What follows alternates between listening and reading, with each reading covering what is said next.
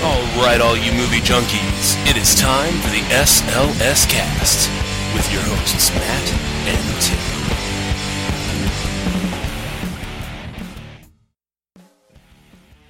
And welcome, one and all, to episode 93 of the SLS Cast. Yes, ladies and gentlemen, this is the United Airlines Flight 93 episode of the SLS Cast.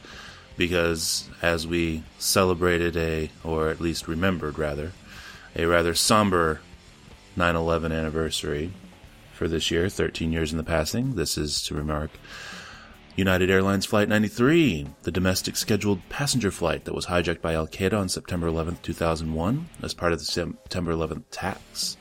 It was it crashed into a field near the Diamond T mine in Stonycreek Township, Pennsylvania, near Indian Lake and Shanksville during an attempt by some of the passengers to regain control, killing all 44 people on board, including the four hijackers. No one on the ground was injured. And with that rather somber note, but important note in our history, I, of course, am Matt. Wasn't that there based on a movie?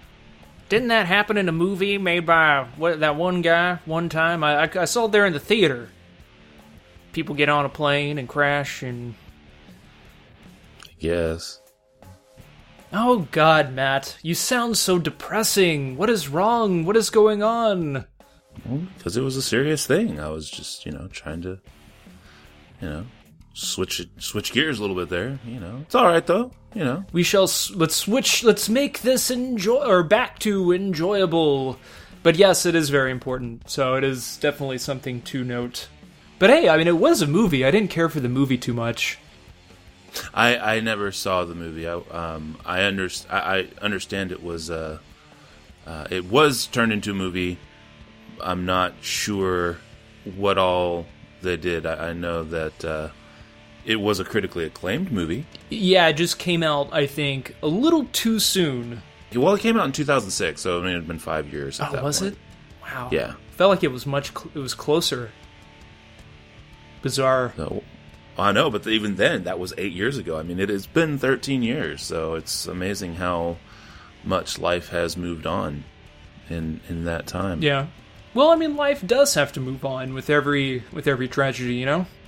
Oh, absolutely, absolutely, and uh, and I'm.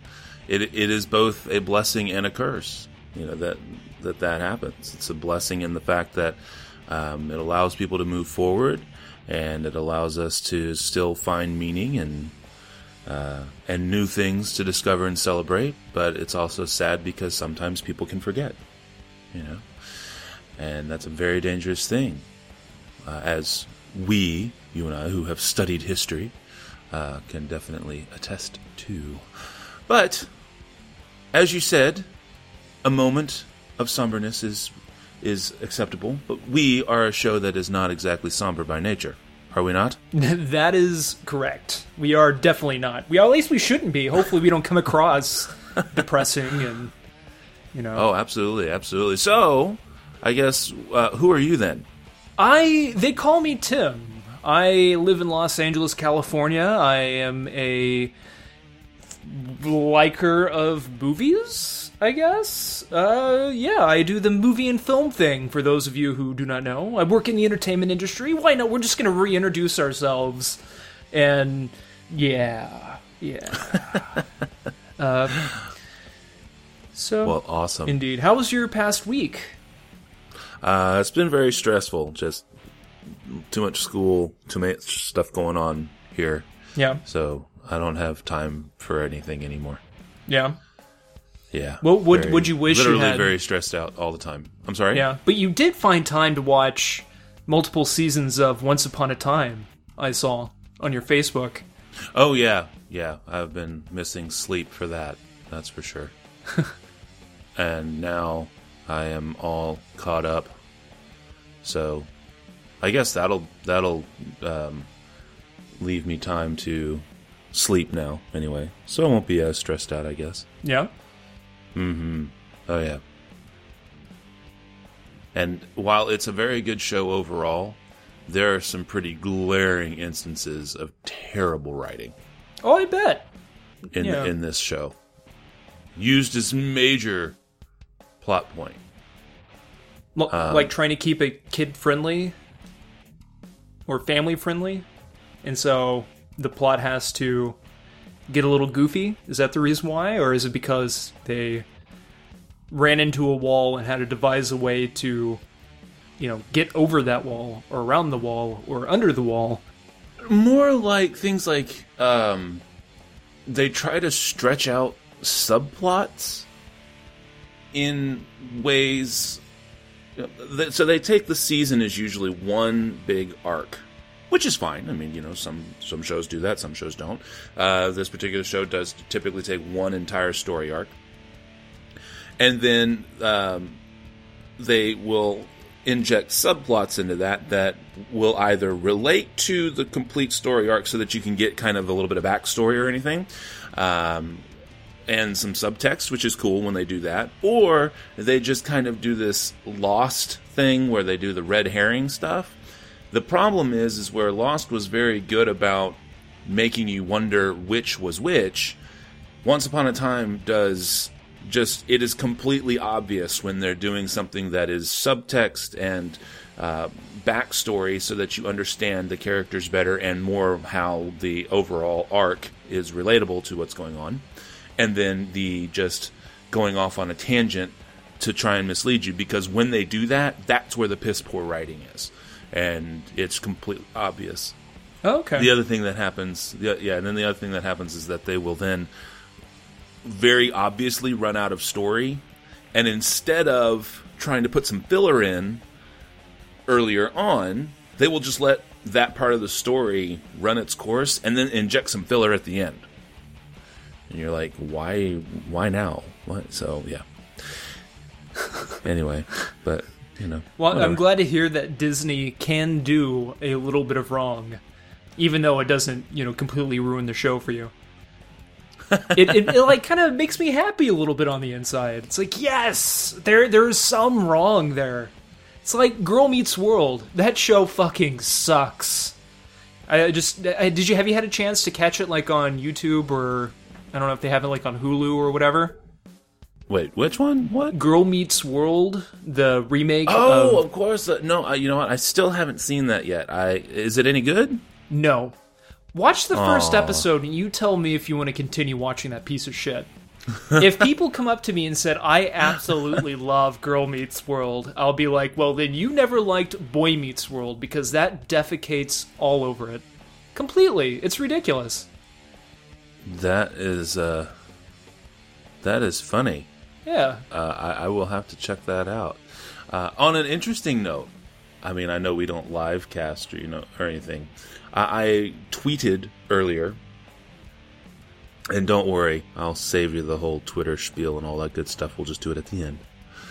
Um, but I did uh, tweet out that you know, hey, I'm about to we're, you know, uh, we're about to start recording episode 93 of the SLS cast. And I'm, you know, and I put, yay! And, and then in parentheses, I put in best Kermit the Frog voice, you know, because that's it.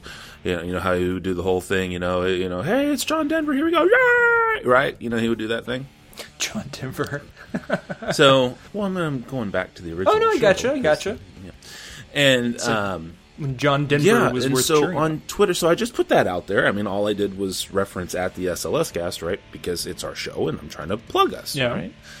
In the good way. And Whoa. and then all of a sudden, Kermit Frog sends me a thing that says at nitwit one two three four five. Hi ho. I'm, uh, I didn't. uh, I, I didn't even. I didn't put at Kermit the Frog. I didn't put. I, I just put in best Kermit. And there's someone out there called Kermit Frog, and it tweeted at us or me specifically. But yeah, that was So basically, if you're not listening to our show and not following the lead of Kermit the Frog or Kermit Frog, you are failing at life. I'm telling you what, I just was pretty impressed that someone was able to figure out was, that somebody somewhere along the way has fo- followed us. Because this is not a follower of mine uh, that I'm aware of. I've I've never. Uh, yeah. So Hilarious. yeah. Anyways, so you know, so that's weird. I guess I'm done. Would you like to get to the news? we shall, yes. All right, let's do it, folks. Here we go. It's the news.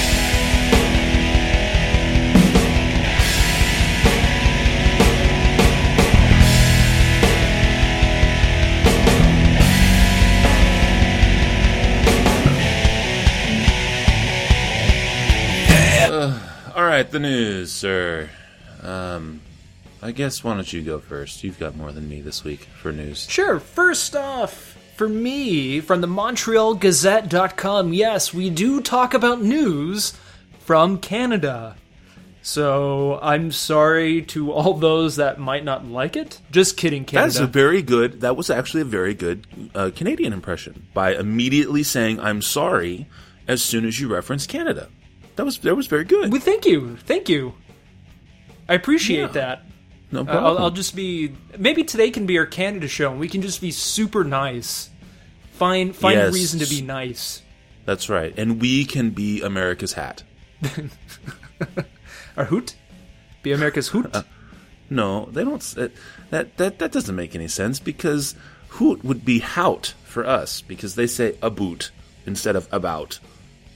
Eh? Oh well, Don't be a hoser now. I always thought you'd be a good Canadian. I don't know why. I think I'd let you know. That's right. We have ways of making you pronounce the letter U. I know. You do have the buzz cut to be Canadian. Actually, the only thing that I can truly say, because I have uh, I have friends that are Canadian and everything. Uh, the coolest thing is definitely from Strange Brew, where you get to learn how to put a baby mouse in a beer bottle, and then you feed it a little bit and water it so that it grows a little bit in there, and then you take it back and you say, "I found a mouse in my beer, and I want to get a free case." From the Montreal Gazette, an article here Night of the Living Dead director Romero unimpressed by today's zombies. And this is uh, what it says. I'm going to start a couple paragraphs into it here. The New York born Romero, who moved to Toronto about a decade after marrying a Canadian, didn't elaborate on why the controversial mayor gives him the shivers, but he's pretty clear that current horror movies aren't rattling him. There are, quote, very few horror films that I think are worth their salt, end quote, uh, says Romero, who has directed several other dead movies as well as Creepshow and the Stephen King inspired Monkey Shines, among others. Oddly, I'm not a big horror fan, he says. His favorite movie is, in fact, 1951's fantasy opera, The Tales of Hoffmann. I like the oldies, Romero says. I find that the craftsmanship, the amount of time that they had to shoot them, it just makes me drool. Romero points out that he's never done a horror movie just for the sake of being horrifying. The horror films that I've made have been satirical in one way or another, or political, and I really think that's the purpose of horror. I don't see that happening very often. Romero's the Living Dead was shot for $114,000 in black and white in 1968, considered the father of the modern zombie flick. Its tale of people besieged of shambling, grunting, reanimated corpse is considered a landmark film now and has been endlessly examined for its social and political messages. It is even in the permanent collection of the New York's Museum of Modern Art. End all quotes there, and, and the article goes on for there where they talk about more of how, you know, the zombies are, you know, used as satire than it being a horrifying piece of filmmaking. So what do you think, Matt? Do you think that that's kind of a, a, a thing that some horror movies are lacking nowadays? Or do you wish that they would make more horror movies that are more of like satire, political side satire, or uh, a part of social commentary? I don't know. I think just like any truly sophisticated genre, there's room for both. And I think that you do get that in movies like um, 28 Days Later, um, Scream, uh, Uh, to a lesser degree, movies like Outbreak or World War Z. Uh, there, there's room for that, and then you have movies that, for example, like we're going to be covering this evening, You're Next, um, and uh, In- Insidious, and things like that, where they're just designed to just be scary. Um, through different st- styles of scare, uh, violent, scary, supernatural, scary, what have you. So I, I think I actually I think it's just fine the way it is. I think that um, when those kinds of movies happen that are uh, that are, that have satire in them or commentary in them, and they happen organically, then I think that that's awesome. So I actually I honestly I really think that the state of that style of filmmaking is actually pretty good in that regard, especially in the horror genre. Cool, cool. Yeah. So, for me, first up, from uk.yahoo.com, which would, you know, Yahoo movies basically, uh, courtesy of Tom Butler, Dwayne The Rock Johnson confirms Black Adam DC movie role. Indeed. After months, nay, years of speculation, Dwayne The Rock Johnson has finally confirmed he'll be playing the villain Black Adam in an as yet unconfirmed movie based on the, Shazam, the excuse me, based on the Shazam DC Comics property. The wrestler turned actor tweeted an image of the baddie holding the superhero in a headlock with the caption, Kneel at his feet or get crushed by his boot. My honor to become hashtag Black Adam. Of course, for those who don't know, Black Adam is the primary nemesis of Shazam, the red and gold costume DC Comics hero, formerly known as Captain Marvel. His origin story has been changed numerous times in the source comics, but Black Adam is said to have been granted special powers by ancient Egyptian gods, blessing him with unlimited stamina, super speed, incredible strength, vast wisdom, the power of flight, and unlimited courage. Let's just hope it wasn't the Scorpion King. What do you think, sir? Are you, uh, thinking this is a good casting call? Are you even do you even care? Um, do you want to see a movie about Black Adam and or you know Shazam? I know nothing of these comic book characters, so well, it, I I honestly think this is one of those. Um, this is one of those characters that has been woefully neglected in the superhero genre. And if you go on to Netflix, they do have a pretty good selection of DC comic uh, cartoons and stuff like that. I, I don't want to say anime because it's not really anime, but it is strictly speaking animation, so you could say cartoons. But there's a lot of that stuff in there, and it is not for kids. So I would definitely kind of peruse the, you know, do a search in Netflix for some Black Adam stuff. Um, or Shazam and see what you come up with, and maybe you'll see some stuff in there too. Shazam! Does he does he ever say that? Shazam! Uh, actually, it's pretty funny. He does. Um, if you want to get a good idea, Se- he does seriously. yeah, but it's not. But it, he's not sitting there, you know, in some eff- effeminate, humorous way, going Shazam. No, I mean it, it's Are- not. are you it's saying not I Gomer Pyle as a superhero? I'm saying that you did then. um, but for okay, uh, there is a uh, there's an MMO out there which is massively multiplayer online game, and it is called DC Universe Online. It is uh, you could shorten it to DCUO. There, uh, I would say an even easier way to get an idea of what Black Adam and Shazam would look like per se is to actually just go and watch the original DC Universe uh, online cinematic. It's about seven minutes long, excellently uh, crafted. All the professional voice actors are there, and um, you will, I, I, yeah, and you'll actually get to see him, uh, see him use the whole Shazam and all that good stuff. So, and it's pretty fucking epic uh, as far as that goes. Big fanboy props for that film. Anyway, for that little seven minute short. Alrighty, from Variety.com, No Good Deed uses star power's social media to top box office. And this is written by Brent Lang. Star power and social media savvy propelled No Good Deed to the top of the box office this past weekend. The $13 million film nearly doubled its production budget in its first three days of release. pulling in an impressive 24.5 million.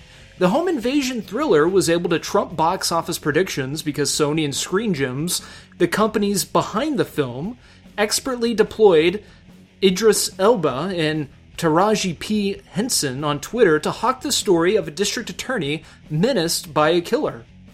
You have two terrific actors who have followings and this weekend showed their collective star power is very powerful, said Paul Durgerbergedigan. Paul Durgerbergedigan. Paul Durger Arabedian.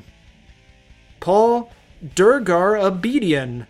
Paul Durgar Abedian. Paul Durgar Abedian, senior media analyst at Rentrak. I tried practicing his name earlier and it still comes out all kinds of screwed up. Both actors will likely see their stats rise as a result. Elba has had slowly supporting roles in Thor and Prometheus, but hadn't carried a film to these kinds of heights on his own shoulders since 2009's Obsessed. He retains a passionate following from his days playing a drug kingpin on HBO's The Wire. Henson has an Oscar nomination on her circulation vitae thanks to 2008's The Curious Case of Benjamin Button, and was part of the Think Like a Man ensemble, but hasn't been front and center in a promotional campaign like she was here. I wouldn't call them full on movie stars in their own right, said Phil Contrino, vice president and analyst with BoxOffice.com. They're not bankable on their own terms, but this could certainly change that. Sometimes all it takes is one film, the concept of movie stardom has taken its knocks in recent years as Hollywood has tried and failed to launch a new generation of A-listers to rival the Tom Cruises and Julia Roberts of an earlier era. The old days where an actor's name above the title was enough to guarantee a big opening weekend have vanished. However, pairing the right actor with the right vehicle can still reap dividends as evidenced by Liam Neeson's success playing Avenging Angels and Melissa McCarthy's track record with R rated comedies.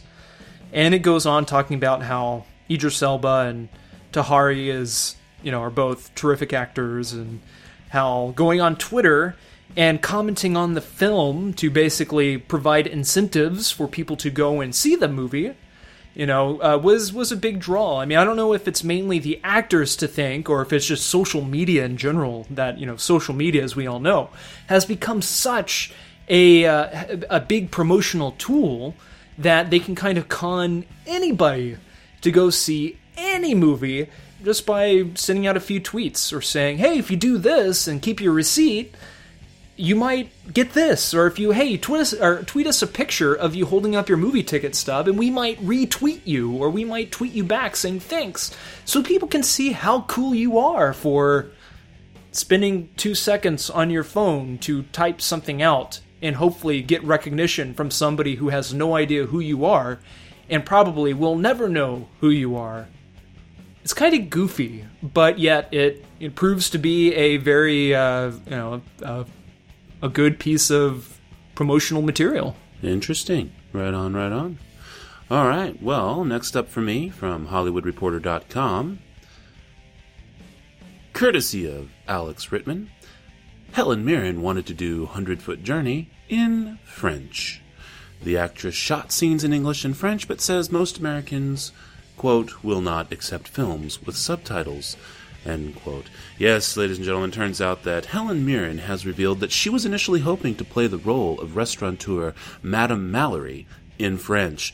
Uh, and she was speaking with The Guardian. Mirren said that the opportunity to speak French in front of the camera was one of the main reasons for her to choose the film. Quote, I speak pretty good French and was very excited about finally being able to do a film in French. Uh, end quote. But in the final cut, her character uses what is called Franglish, a heavily accented English with a smattering of French words. Quote, the reality is, is that it's a Disney movie. The other reality is that the vast American public will not accept films with subtitles. People in Ohio have to go and see the movie. End quote. She added that she fought, quote, very hard and argued very passionately, end quote, for French to be used. She goes on to say, quote, I shot most scenes in French and in English, hoping they would use the French, but they didn't but I did poke in as much French as I could. End quote. Um, I don't know, Tim. Where do you kind of land on this? I, I don't think. I mean, I think she's got a point, but how big of a deal really is it? She seems like she's pretty. Uh, uh, I don't want to say she's pissed or anything, but she does seem uh, severely disappointed that um, a movie for American audiences was more or less shot in English. Uh, I can definitely see both sides of the story. I mean, uh, who knows? I mean, maybe it. I mean, certain movies work better in English or translate better in English for an American audience than a movie that is shot and uses subtitles.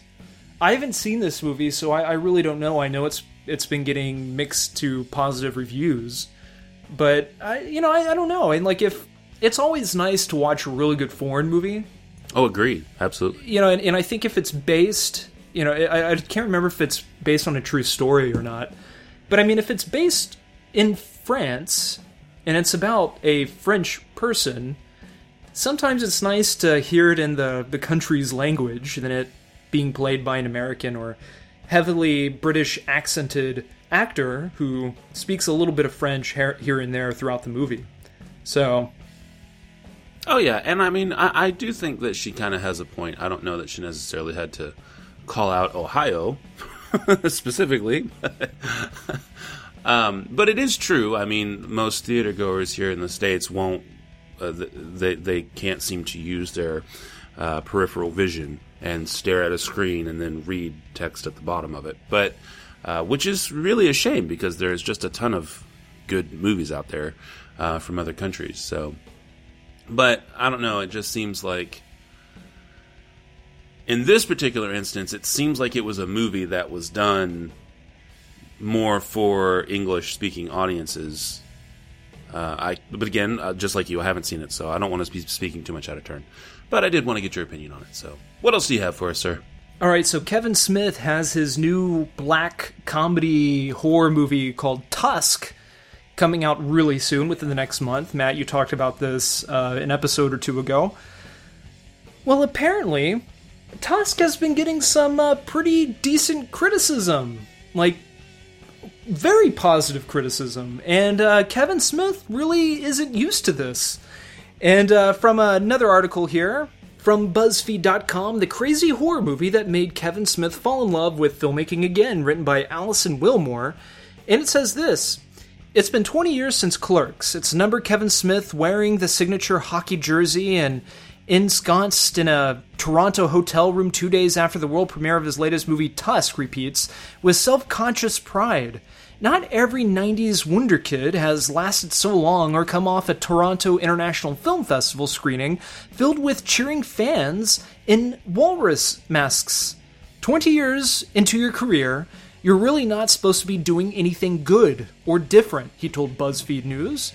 Well, there's no arguing that Tusk, the proudly batshit new feature Smith just premiered at the festival, which is set to open in theaters on September 19th. Actually, a lot uh, sooner than uh, than what I said.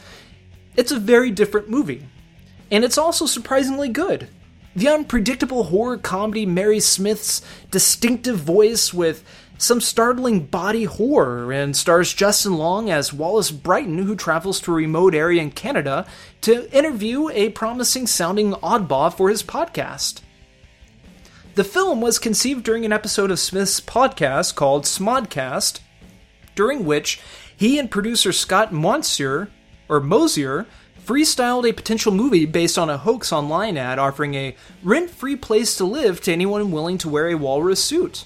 It's no accident that Wallace is also a podcaster, though Smith only sees a little of himself in the character, who was significantly shaped by Long's input.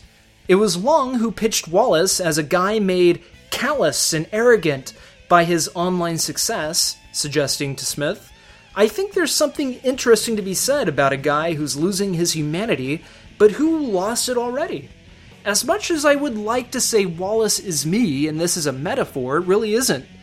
I thought about it one moment if I go out there and start telling people this whole movie's a metaphor for working with Bruce Willis, that would get me a lot of press.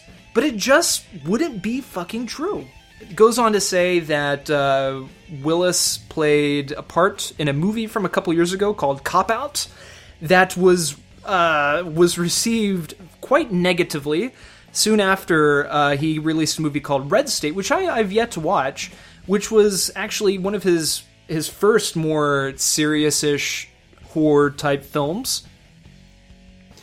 And uh, the article picks up right after that, saying that, uh, but there's little sign of the discontent and exhaustion with Smith talks about Tusk, which was made on the cheap and being put out by Upstart Distributors A24, which also handled Spring Breakers and Under the Skin. Smith attributes the change to getting back to his clerk's days of low budgets and creative freedom, assembling elements like the Canadian setting and Red State Star Parks. I priced myself out of being interesting for a while, he admitted. I did it to myself. It is a glided cage. Th- Smith is happy to have left behind, along with the considerable work of putting out a movie by himself. At the end of the day, having distribution help is amazing, he said. Relieved to have found a company he trusts to market Tusk the right way. And the article goes on from there. Uh, I've read an, another article which pretty much said that he forgave critics. Uh, I guess he was he always thought that critics were out to get him. Obviously, that is not true. Uh, I, I see. I know a lot of people, a lot of directors in particular, think that way. A lot of his movies are cult classics or indie favorites, so obviously you're not going to get, you know, across the board critical acclaim for a movie like that because that's kind of like for a niche audience. You know, I mean, for him it might be a bigger audience than just like a small audience, but still, you know, and just so happens Tusk, these horror comedies, these horror black comedies are becoming more mainstream. Even black comedies are just becoming more mainstream. So, of course, this is just getting more praise. And you also have more young people making films. You have more young people getting involved in the Toronto Film Festival and the Sundance Film Festival. So, you're getting a lot of praise for younger younger writers and younger movie reviewers and just younger fans. So his time has come. It's just you know, he just had to wait for it, I think. Yeah, you know, it's only been like 23 years. I think that's I think that's a long enough time to wait. True. But yet he didn't try to make a more of a, a broader movie until 20 years later. Jersey Girl. what? Sorry, excuse me. You know, they can't all be winners now, can they? No. uh, let's see here. Deadline.com. Uh, courtesy of Mike Fleming Jr. This is going to be this is going to wrap up the news on my end. Sony and MGM set Rodney Rothman to script 23 Jump Street. Will Lord and Miller return? Exclusive. Sony Pictures, MGM, and Original Film have started forward motion on 23 Jump Street. They've set Rodney Rothman to write the script. Rothman was one of the writers who scripted 22 Jump Street for Channing Tatum and Jonah Hill. The big question is whether Phil Lord and Christopher Miller will be back to direct the third film. I can report that they are overseeing the script, and of course, the I being Mike Fleming Jr. So I guess Mike can report that they are overseeing the script, with Rothman as producers on the third film with Neil Moritz, Hill, and Tatum. The directing job is theirs if they want it, but insiders said they haven't committed to direct at this point. The last film ended with a montage of future sequels that was humorous, but when the second installment of your film grosses $320 million on a $50 million budget, another installment is inevitable. What do you think there, sir? Just truly in- inevitability at play due to the amount of money it made? Or could there actually be room to squeeze out the trilogy closer?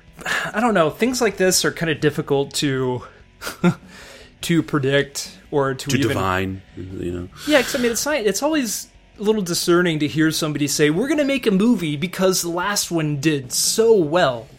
You know, it's not like they made Twenty One Jump Street with a plan to make 22 Jump Street and then close it off with a conclusion. No, they have to you know, I, I'm just worried that they're just going to try to come up with something and kind of recycle the same sequel gags as they did with the second one. Well, and again, we you know when we were talking about this before the show, I gotta say, as long as they maintain the level of self awareness that they have had over the last two movies, and they can do some interesting things like with like the original Scream trilogy did, um, where they purposely inject things that are going to turn it on its head and then resolve it like a good trilogy should be. I think that there is enough to to get to basically run the last few the last little bit of mileage that this franchise has and get it done right. Um, but there are very many pitfalls to be had. However, I think that if they even if they just throw another 50, let's just say 75 million, you know, because of inflation and whatever else they want to have, I'm pretty sure that they'll probably get even if it was a crappy movie, I'm pretty sure they'll probably get even 150 million. So even at that point they would still make their money back on it. Um, but I'm just hoping that it's worthy as well. So, anyways, um, was that going to do the news overall, or do you have one more thing you wanted, or more that you wanted to share with us? I just have a little bit more. A couple passings happened this past week. One of them was James Bond villain Richard Kiel. He passed away at the age of 74 which is actually pretty young for him uh, in, in my view, in my eye, because I always thought he was much older than I guess than he was in, in Moonraker. He was the character of Jaws, uh, if you didn't catch that reference already, and as well, he was also the guy with the nail in his head in Happy Gilmore. I forget his name, but yeah, he was definitely in that movie as well. According to this Variety article here, Richard Kiel, who most famously played Jaws in two James Bond films starring Roger Moore, The Spy Who Loved Me and Moonraker, and also appeared in the Adam Sandler comedy Happy Gilmore, died last Wednesday afternoon in a hospital in Fresno, California. TMZ originally reported this article. The actor had broken his leg earlier in the week, but it's not clear whether that contributed to his death. Kiel had lent his voice to a James Bond video game in 2003, but most recently had voiced Vlad for the animated film Tangled in 2010. Kiel's villainous Jaws was so popular with movie audiences who saw The Spy Who Loved Me that the character was made sympathetic in follow up Moonraker. Second passing is Denny Miller, the star of Tarzan and Wagon Train. He passed away at the age of 80 years old.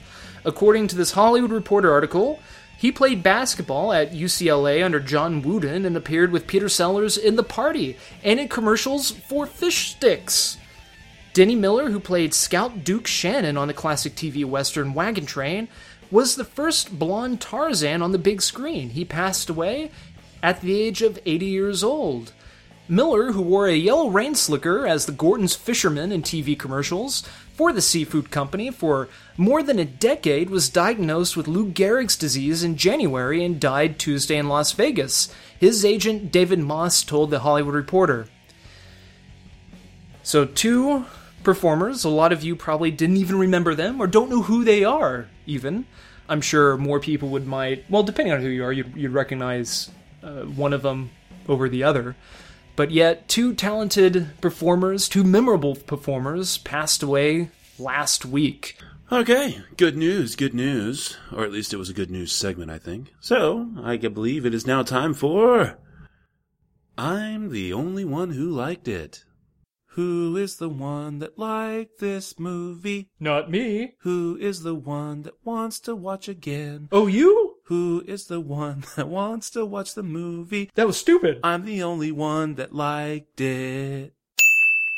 That's me, folks, watching the movie. Oh man, I liked that movie and nobody else did. Who is the one that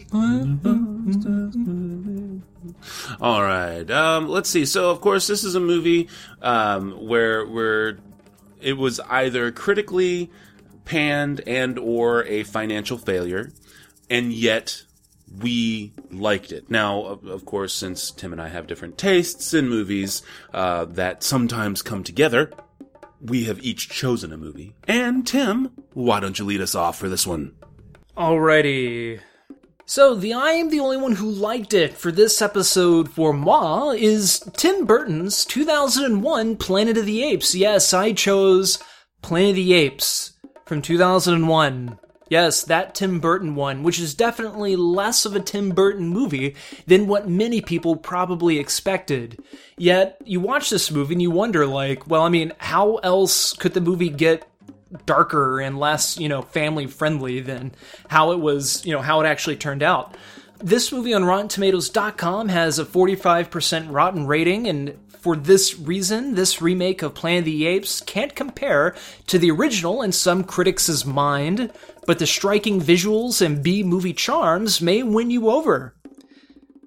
The movie was released July 27th of 2001. It grossed 180 million $11,740 domestically and $362,211,740 worldwide.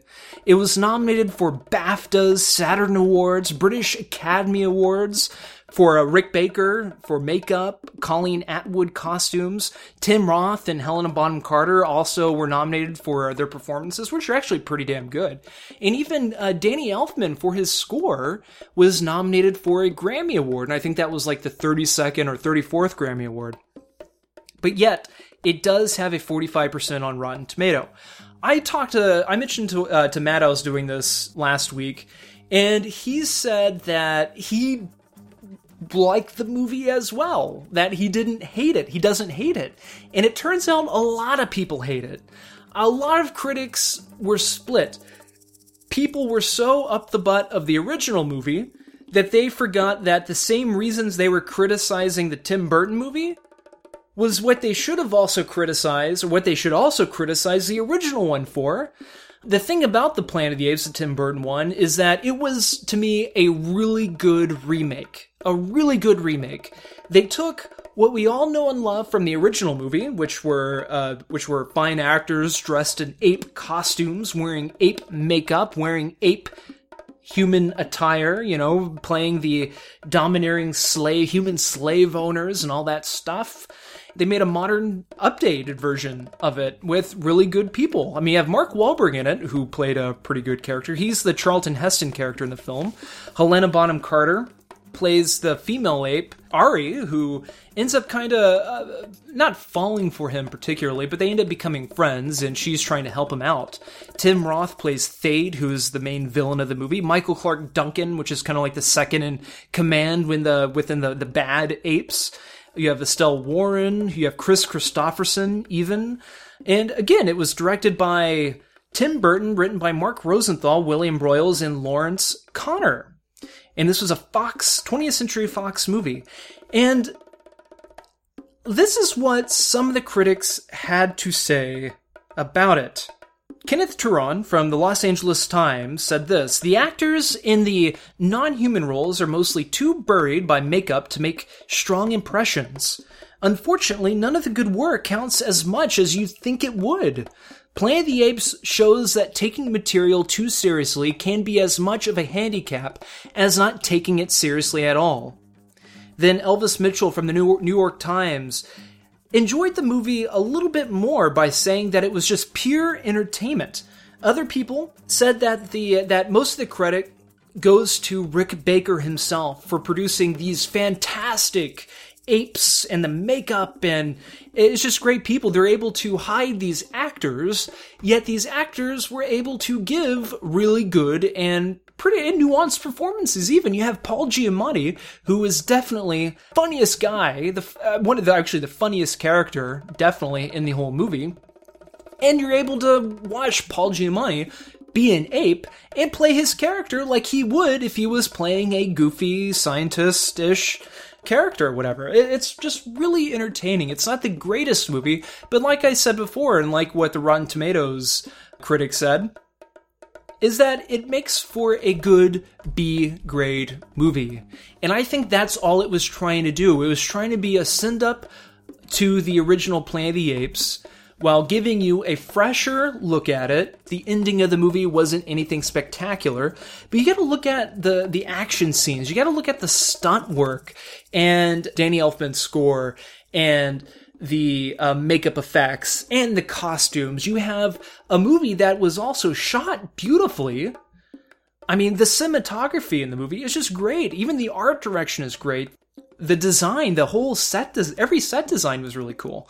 And the story itself, again, was just enough uh, to be different from the original movie that it made for a good remake. It's kind of, it, it, in a way, you can kind of compare this to how Star Trek Into Darkness was, well, it was an indirect remake to The Wrath of Khan, but like what Matt said classically in our episode, whatever, whatever, into the SLS cast, I think that was the name of the episode, he said that Star Trek uh, Into Darkness was the perfect remake of The Wrath of Khan. Well, this was a really good remake of Planet of the Apes. Again, it's not trying to be over dramatic. It's trying not to make you like freaking cry.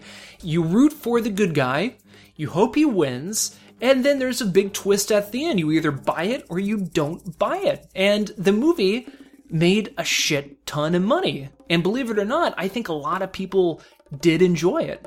And I bet that if all these people that gave this movie a negative review, if they were to go back and watch it today, watch it now, I think maybe 30 or 40% of them would change their rating. They might look at it and go, you know what, this movie actually aged pretty well.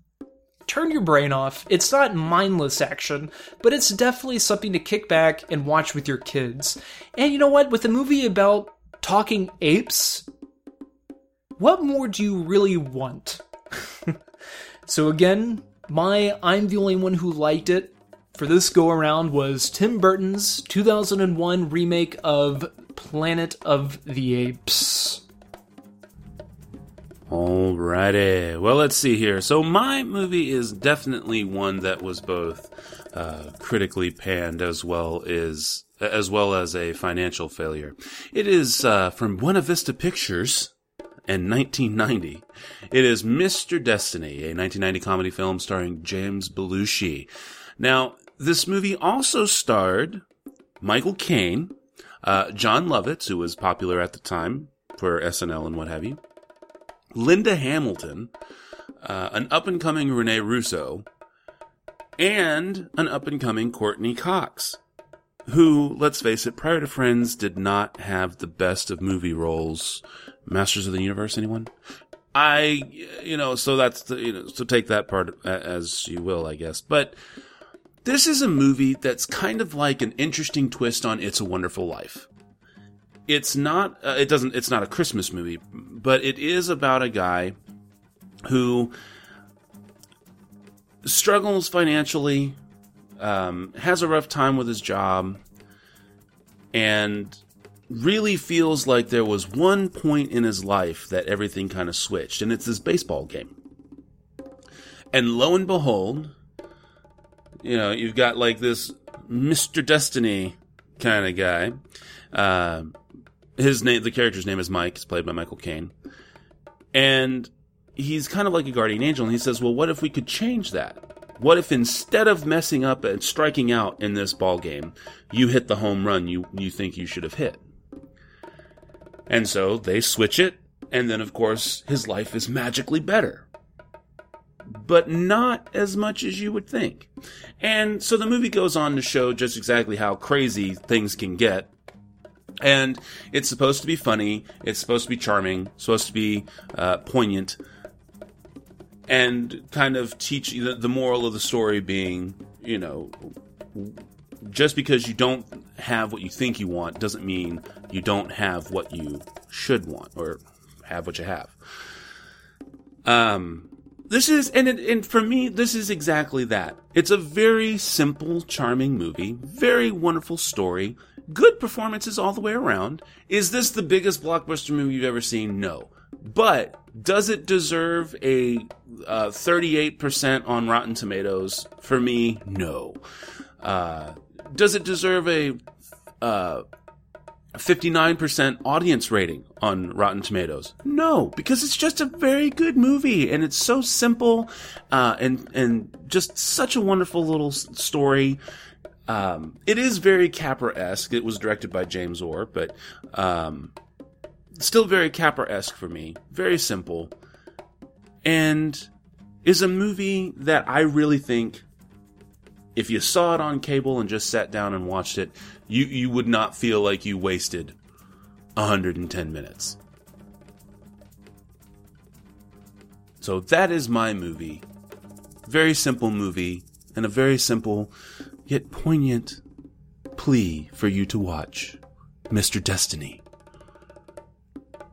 Starring James Belushi and Michael Caine. With performances by Linda Hamilton, Jon Lovitz, Courteney Cox, and Rene Russo. And remember, this is 1990, folks, so the chicks are hot. Okay? They're, they're definitely with it. In that very 1990 sort of way. And I'm the only one who liked it. Do-do-do-do. There you go. All right, so that that that takes care of. I'm the only one who liked it again. So we had Tim who chose uh, Tim Burton's Planet of the Apes, and then of course myself with Mr. Destiny. Uh, next week we're going to be doing another copycat throwdown, and that's going to be featuring Super versus Defendor. And these are, of course, our regular guy becomes a superhero due to family problems and tries to take it on himself to solve said problems by this self invented superhero. And now I believe it is time for. The movies!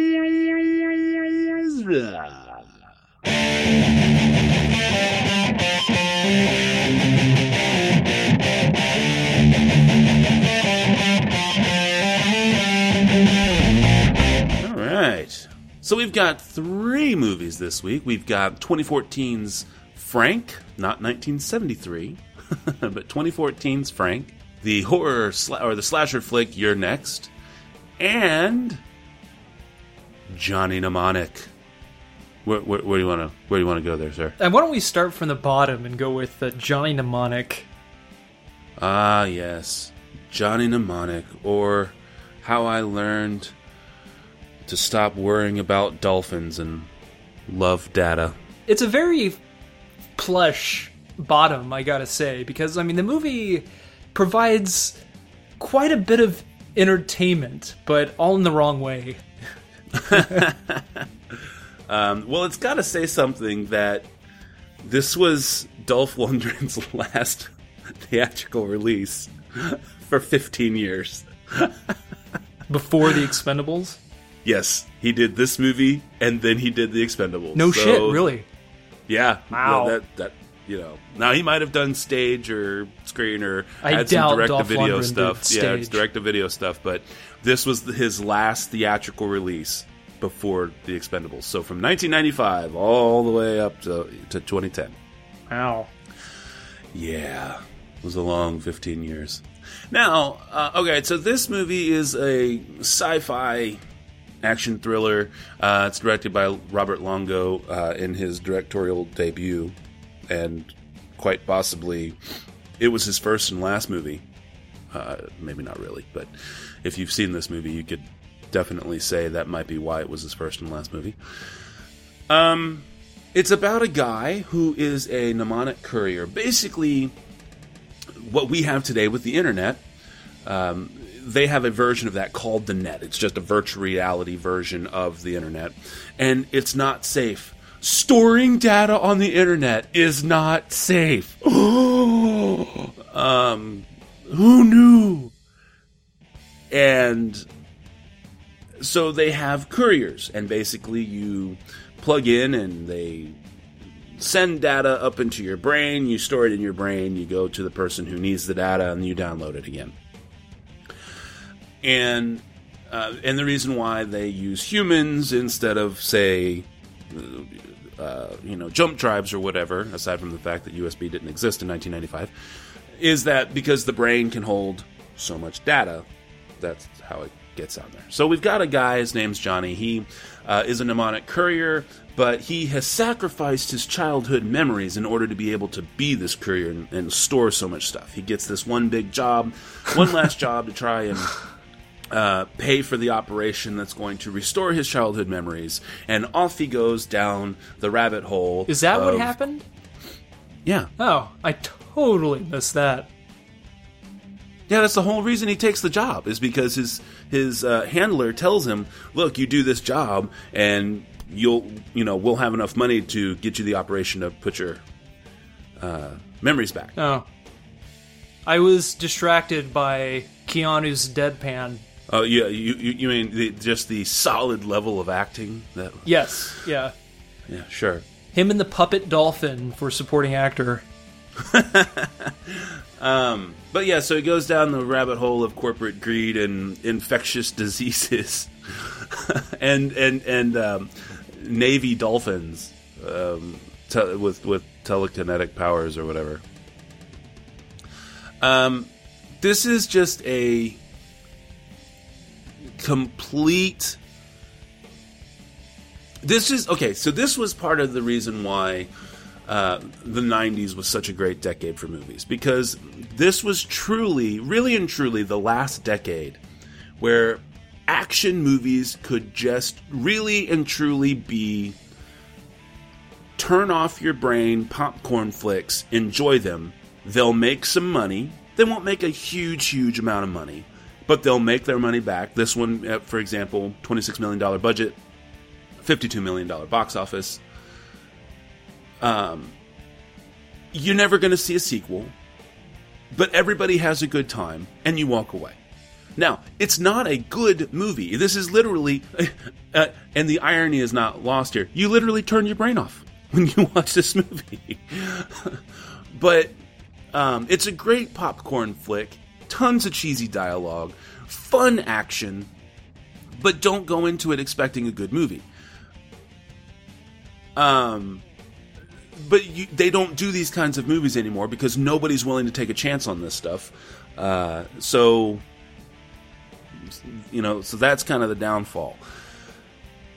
I that all, all that being said, I still give this movie three stars, and the only reason is that I do like the movie only because I accept it for what it is. Stupid sci-fi that a, stupid sci-fi action thriller. You turn your brain off, it's a popcorn flick. And that's okay. Three stars. Go ahead, Tim. What do you got?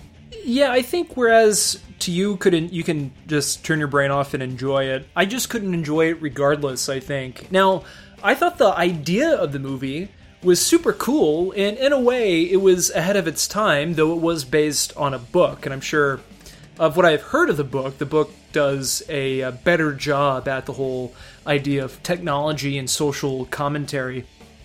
But the idea of not trusting computers fully and the whole idea of the internet kind of taking over and that people will be able to manipulate the internet and virtual reality is is kind of it's kind of it's definitely ahead of its time ish you know? And it was that that in itself was really cool. And i think to me that's what kept me from uh, from absolutely like hating the movie.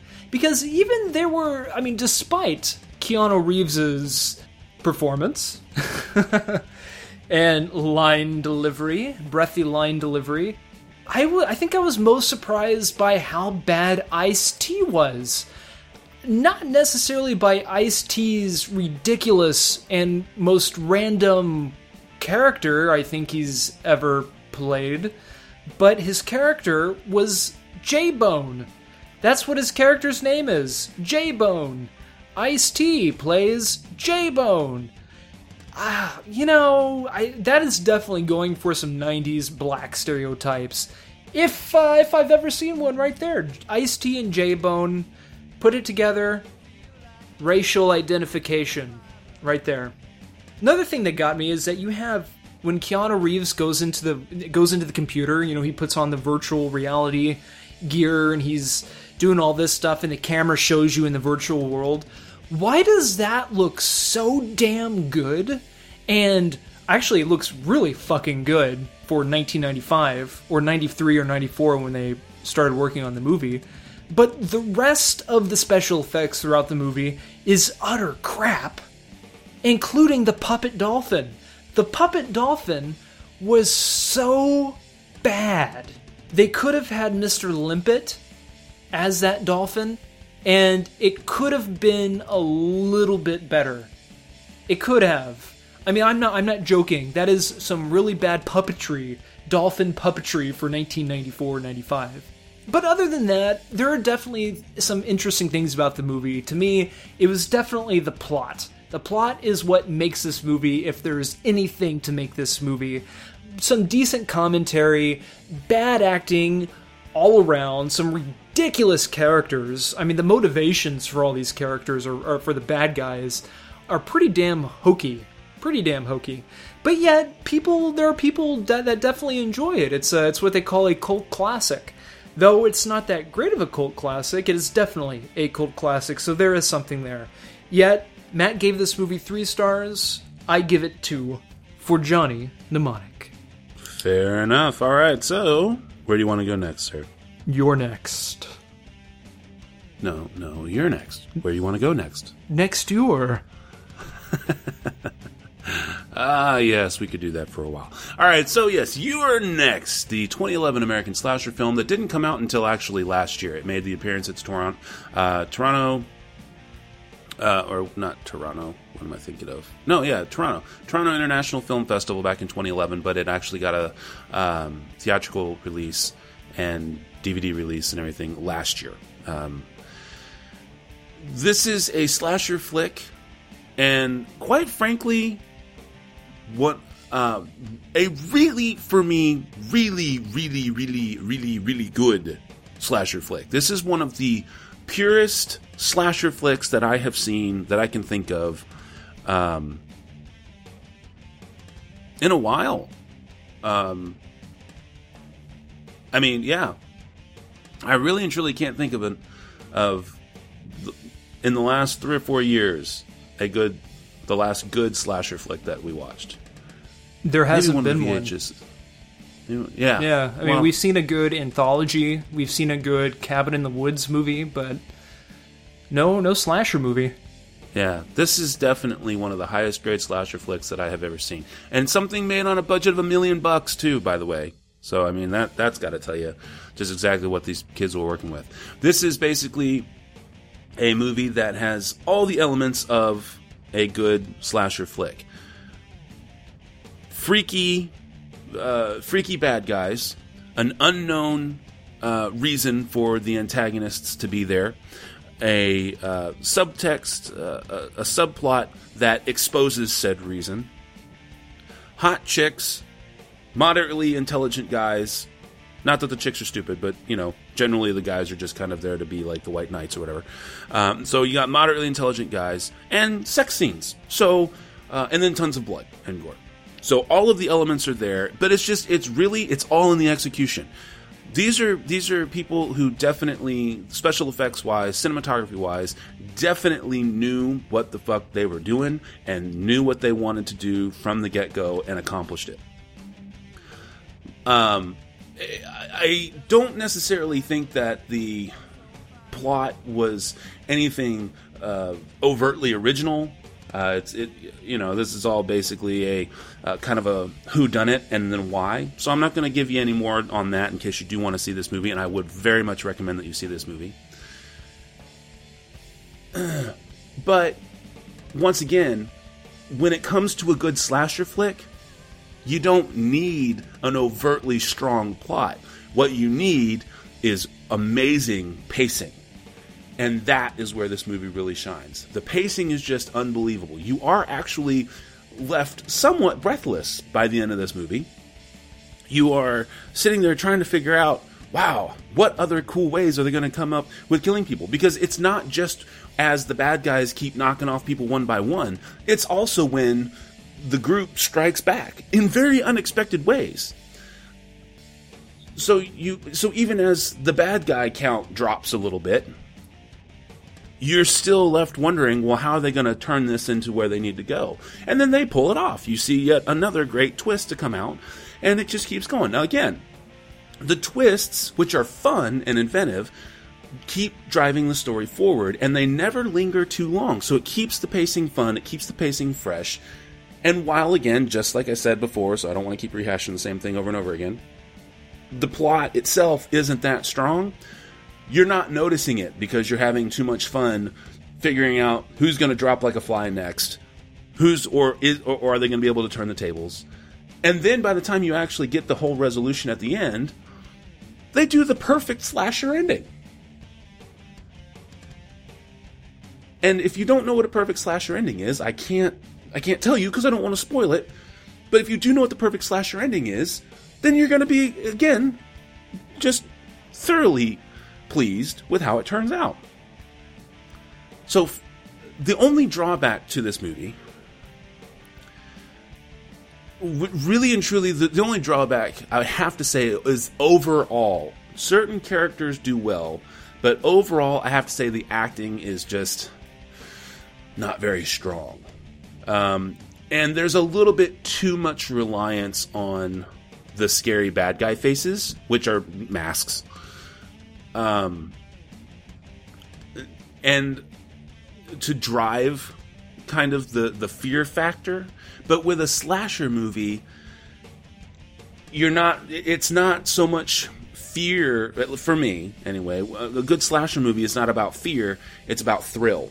You know, you're, it, it's about trying to get your blood pumping a little bit to try and say, "Oh, what's what's going to happen next?" Or and then you get that "oh" kind of factor.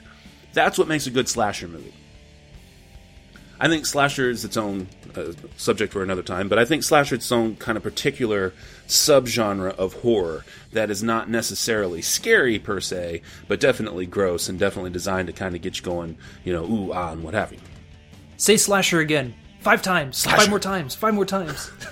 Sorry, it's a slasher movie. What the fuck do you want me to say? Um, so yeah, so I, I'm going to go ahead and give this one four stars. Really, really liked it. Thought it was a great movie. Definitely recommend it, especially for the budget. And there you go. What do you got, sir?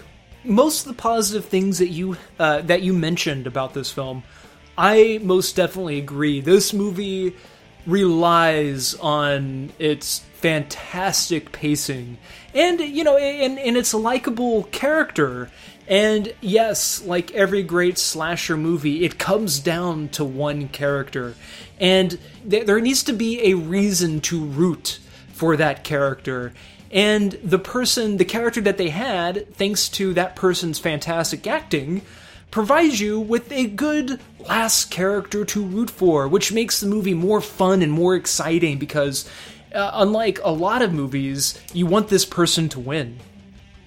But other than that, this is impressive work done by Adam Wingard's great directing and his camera work as well. Yes, like Matt said, it was made on a $1 million budget, which more than likely that also included its promotion as well. So if you take its promotional money that they put or budget away, the movie was made for even less. I think even at like a friend's mansion or something.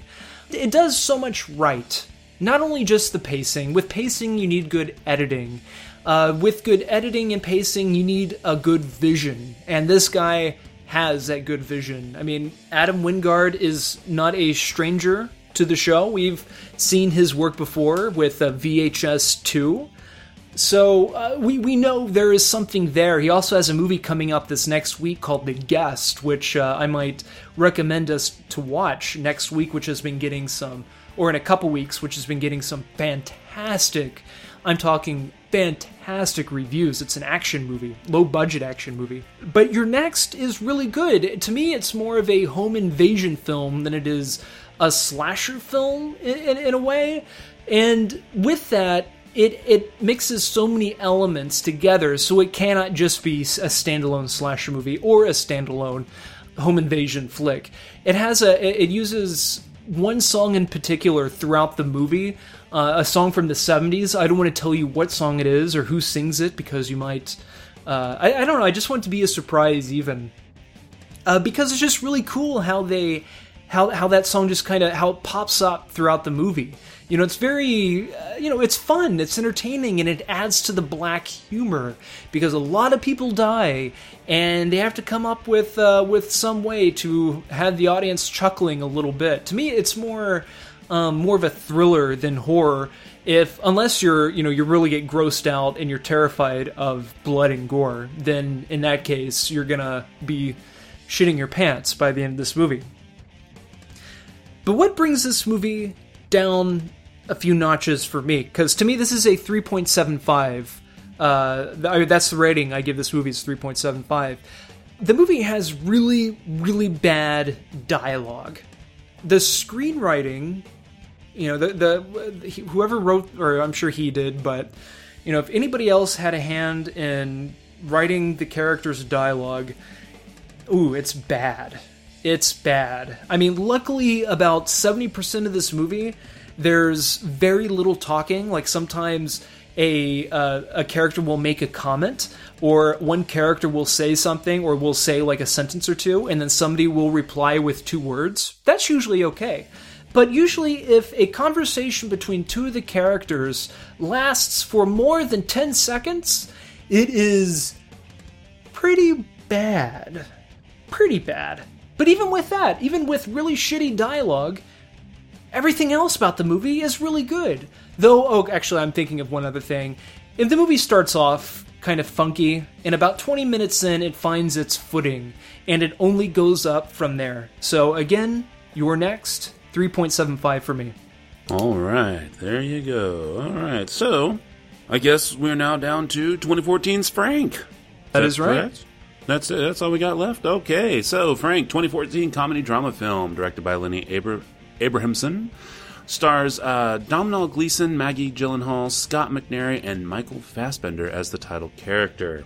It's a very weird way to do a movie, but it's if you can just get past the premise and, and, and kind of say, wait a minute, this is a movie about a guy that wears a paper mache head, um, then you will definitely enjoy this movie. Uh, it's it's a it's basically follows a guy named John. He is a guy that uh, joins a very weird band. Uh, I don't remember how to pronounce this right. Soren Perfs. Tim, do you remember how they pronounce it? Soren Perfs. Soren Soren Perbs. I'm with Domhnall Gleeson's John when he says that uh, when he's about to introduce the band, he has no idea what to call the band. And I, I'm there with him. I have no idea how to pronounce it. okay. so yeah, so go figure it out however you want, and, and basically, yeah, the he so he joins this very weird band, and it follows their adventures as they go to Ireland uh, to record an album. Um.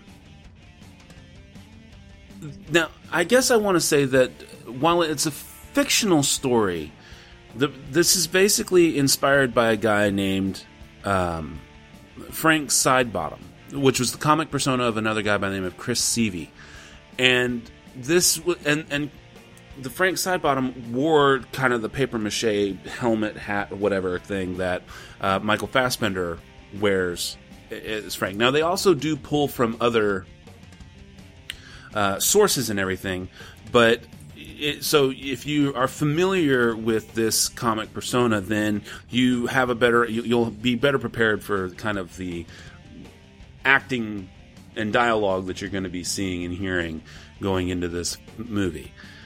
Um, there's another movie, golly gee, and I feel dumb now because I meant to look it up and I totally forgot. It was an indie film about a punk rock um, about punk rockers. They're basically like Siamese twins, and but they were like this punk rockers as well. It's kind of in that similar vein.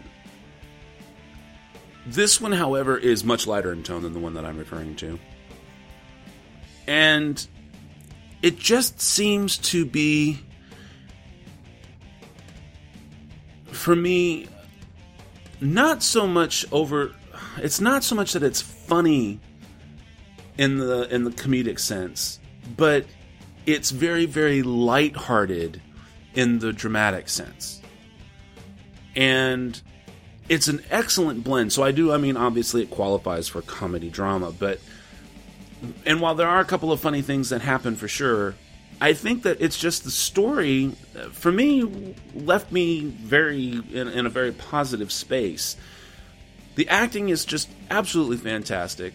Michael Fassbender is completely insane, but I, I, I do think that uh, well, I guess the character that he plays, but I also think it takes a certain degree of insanity to wear a mask like that for long periods of time.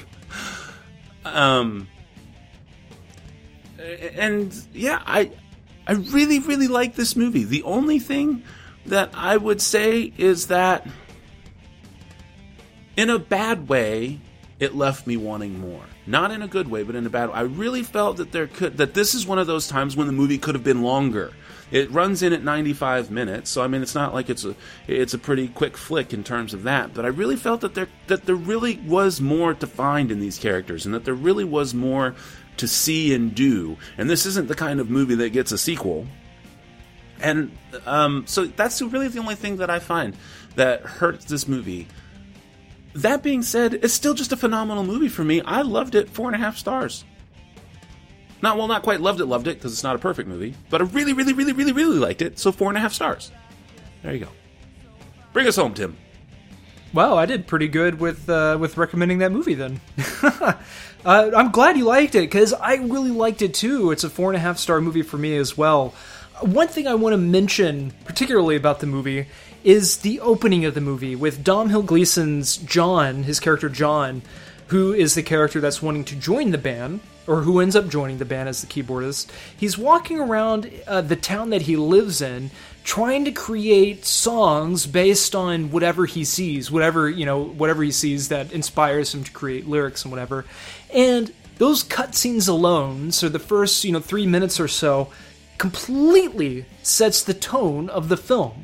The tone being different, nuanced, quirky, clever, to name just four right there.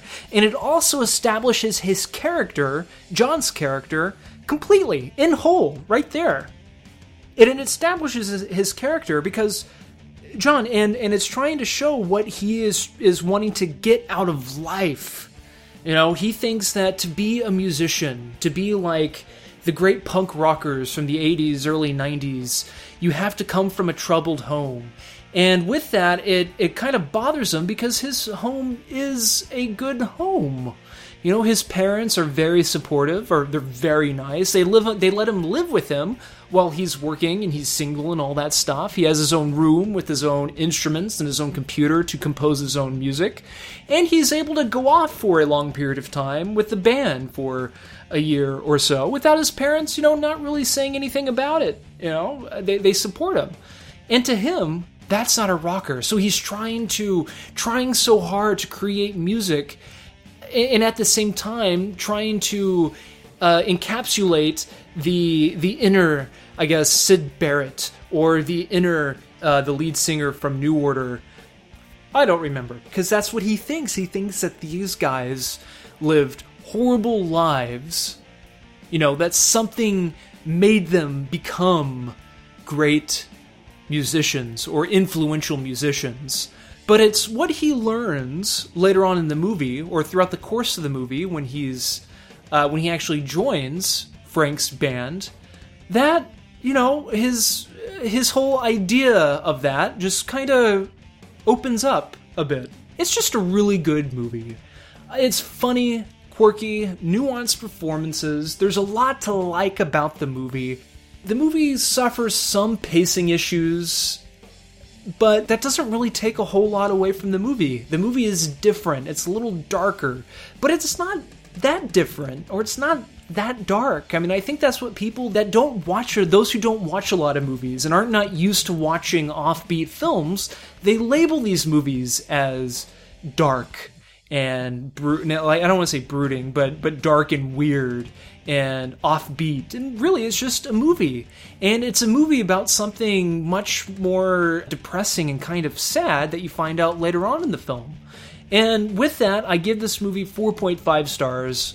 Thoroughly enjoyed it, and I highly recommend it. Well, all right then. Okay, so next week the flicks are going to be The Drop, Starred Up, and Filth. And I believe that does bring us to the close of yet another episode and to the spiel, does it not, sir? Spiel on. All right. Well, as always, the music you've been listening to has been brought to us by our music partners, Cries of Solace. You can check them out at facebook.com and reverbnation.com, both slash Cries of Solace. We, of course, are, as always, the SLS Cast, and you can find us at slscast.com. You can follow us on Twitter at the SLS Cast. You can send us an email to the show at slscast.com. You can also follow me personally at Twitter. This is Matt, of course at nitwit12345, and you can follow the Yellow Brick Road and possibly find Tim and follow him as well. Guess you could also, if you really wanted to, you could even subscribe to us on iTunes and or favorite us on Stitcher Radio. So, until next week, this is Matt saying that thanks to Arnold Schwarzenegger, I get to say this. I saw a woman wearing a sweatshirt with guess on it. I said, thyroid problem? And this is Tim, and uh, I will talk to you next week. Hopefully.